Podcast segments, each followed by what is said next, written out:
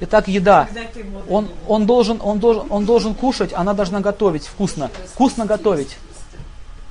Это обязанность женщины, кстати. А обязанность мужчины хвалить за еду. Всегда ее хвалить. А он должен сделать ее умиротворенной. А это означает не беспокоить ее ум.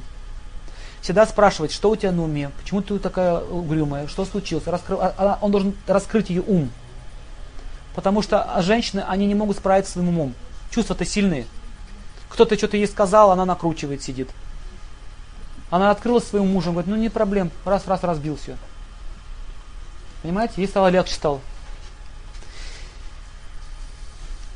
Для нее очень важно, запомните, что э, мужчина должен кормить же свою жену сладким.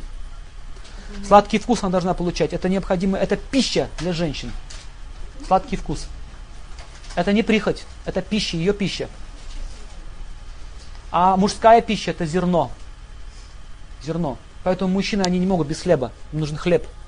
А женщина может без хлеба поесть. Как-то особо она от этого не пострадает. А он не может макароны, но с хлебом.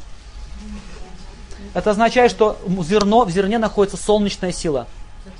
А в сладком вкусе лунная сила. Поэтому, когда депрессия наступает или какое-то разочарование, раз конфетку съел, легче стало.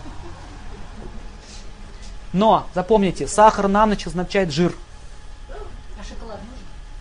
Но не очень хороший продукт. Я вообще говорю про сладкий вкус.